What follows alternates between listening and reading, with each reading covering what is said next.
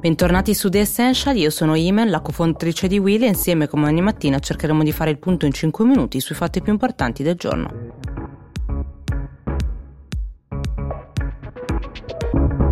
Da lunedì parte l'ultima fase della fase 2, si potrà andare al cinema, teatro, partecipare a eventi, convegni, scommettere e giocare a bingo. I numeri dicono che ormai quasi il 90% tra bar e ristoranti hanno ripreso la propria attività, mentre il 60% degli alberghi è ancora chiuso. Ma il vero problema sono gli incassi perché si stima un calo delle entrate che supera il 50%. Il DPCM che il Presidente Consiglio Conte firmerà entro venerdì sarà più snello rispetto a tutti gli altri precedenti e conterrà eh, le misure misure sulla scuola, sui viaggi all'estero e sulle precauzioni di tipo sanitario. I sindaci d'Italia però hanno incontrato la ministra Luciana Lamorgese e avvisato il governo che serviranno eh, più controlli di polizia per gestire tutta la movida. Anche nelle discoteche vale il divieto di assembramento e dunque si devono riorganizzare gli spazi per garantire l'accesso in modo ordinato e garantire almeno un metro eh, tra gli utenti e almeno due metri tra chi accede alla pista da ballo. Eh, se possibile si dovranno anche organizzare dei percorsi spazi eh, separati per l'entrata e l'uscita e chi vuole ballare potrà farlo ma soltanto negli spazi esterni come giardini e terrazze.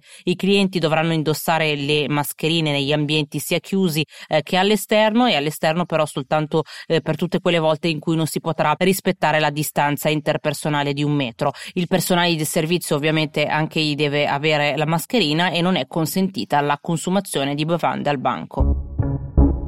In Lombardia intanto c'è stato un cambio ai vertici della sanità. Luigi Cagliazzo, direttore generale della sanità dal 2018, è stato spostato. È una decisione che segna una volontà per un cambio di passo nella regione più colpita dal Covid-19 e dopo anche le numerose polemiche. Al suo posto è arrivato eh, Trivelli, che è un manager storico della sanità lombarda. Al momento non si commenta la scelta, non viene commentata né dal presidente Fontana stesso, neanche dal suo assessore alla sanità eh, Gallera, che alla fine della scorsa settimana settimana aveva negato qualsiasi tipo di cambio di dirigenza, ma per molti questa decisione è stata una volontà di cambio di rotta importante in vista della fase di completa riapertura. Una delle tante sfide che il governatore ha detto di voler portare avanti è stata quella eh, del recupero del rapporto con i medici di famiglia, logorato ormai negli anni e che Fontana stesso ha ammesso eh, di aver trascurato. Un altro fronte, non meno delicato, è quello legato al modello di funzionamento delle RSA, quelle residenze sanitarie assistenziali dove il virus è dilagato con un numero spaventoso di decessi, quasi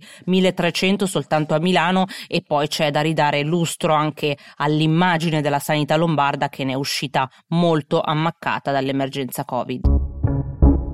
All'estero invece c'è stato un episodio un po' scottante tra gli Emirati e gli Stati Uniti che ha fatto scaldare un po' gli animi. A scoprire tutto questo e a rivelarlo è stato il Financial Times eh, che ha riferito di un incidente accaduto negli Emirati Arabi eh, dove nei mesi scorsi le autorità locali hanno offerto centinaia di kit per testare l'eventuale positività al Covid-19 di alcuni dipendenti dell'ambasciata statunitense, dipendenti americani ovviamente che hanno accolto questa richiesta dagli Emirati con un non usuale no, in quanto l'apparato medico che si sarebbe dovuto occupare di questi test era di provenienza cinese, quindi gli americani si sono preoccupati che informazioni sensibili e private dei propri diplomatici avrebbero potuto arrivare al governo eh, cinese. La questione ha irritato gli Stati Uniti nei confronti di uno storico alleato come quello eh, degli Emirati che stanno cercando, eh, come tanti altri paesi nell'area, di approfondire i rapporti eh, con la Cina, non soltanto in ambito finanziario ma anche in quello eh, tecnologico tecnologico. La Cina infatti ricordo che è uno dei maggiori acquirenti di petrolio e il clima internazionale eh, ormai non è più quello di un tempo e quindi anche gli Emirati stanno cercando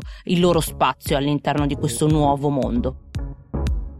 E anche questa puntata di Essential finisce qui, grazie per l'ascolto, ci vediamo come al solito prossimi giorni con i nostri soliti 5 minuti di notizie dall'Italia e dal mondo.